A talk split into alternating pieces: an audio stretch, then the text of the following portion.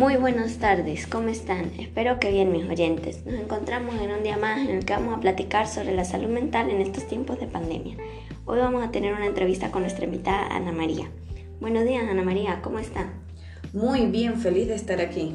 Excelente, igualmente tenerla aquí.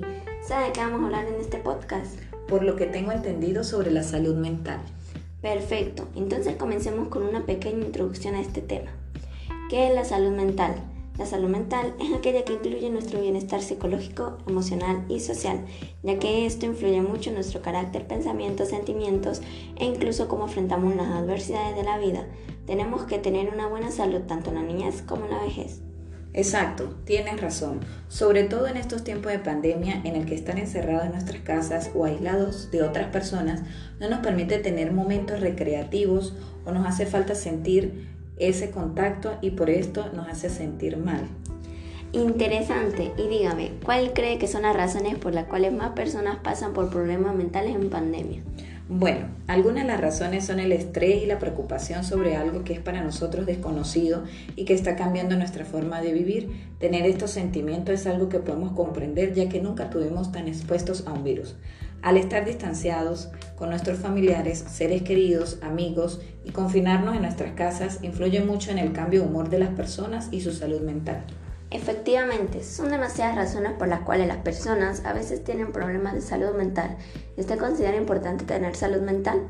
Por supuesto, una buena persona con buena salud mental es capaz de realizar sus actividades diarias sin dificultades, permite tomar buenas decisiones y enfrentar circunstancias del día a día. También ayuda a tener personas positivas y productivas. Por eso yo considero que una persona con buena salud mental es una persona que goza de alegría, positivismo y consideraría una persona de confiar.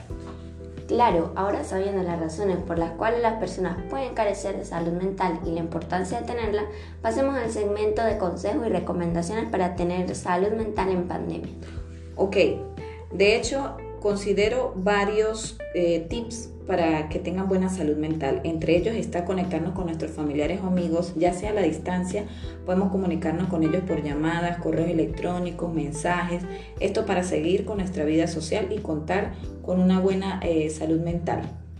Otra podría ser mantener una actitud positiva, ya que nos permite encontrar un equilibrio emocional y mental, y a pesar de la pandemia, esto nos será de gran ayuda para tomar un descanso de la información negativa, ya sea como las noticias o los medios de comunicación, que pueden ser buenos para mantenernos alerta, pero siempre es bueno, pues siempre es buena idea dejarnos llevar y no preocuparnos tanto por esto que nos afecta a nuestra salud mental.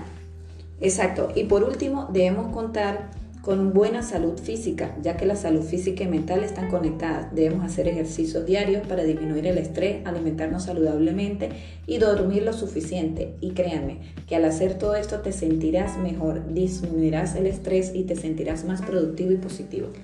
Ok, ahora tendremos una mini pausa y volveremos con una breve recapitulación. Entonces, se podría decir que la salud mental es de gran importancia, sobre todo en pandemia, para liderar con las dificultades que se nos presenten, llegar a ser una persona positiva, productiva y saludable mentalmente y físicamente, y conectarnos con nuestros familiares y amigos virtualmente, así no propagamos el virus ni nos ponemos en riesgo a nuestros seres queridos. Bueno, sin más que decir, esto ha sido todo. Un placer de tenerte aquí, Ana. Gracias por venir. Bueno, muchísimas gracias por invitarme y nos vemos en la próxima. Adiós.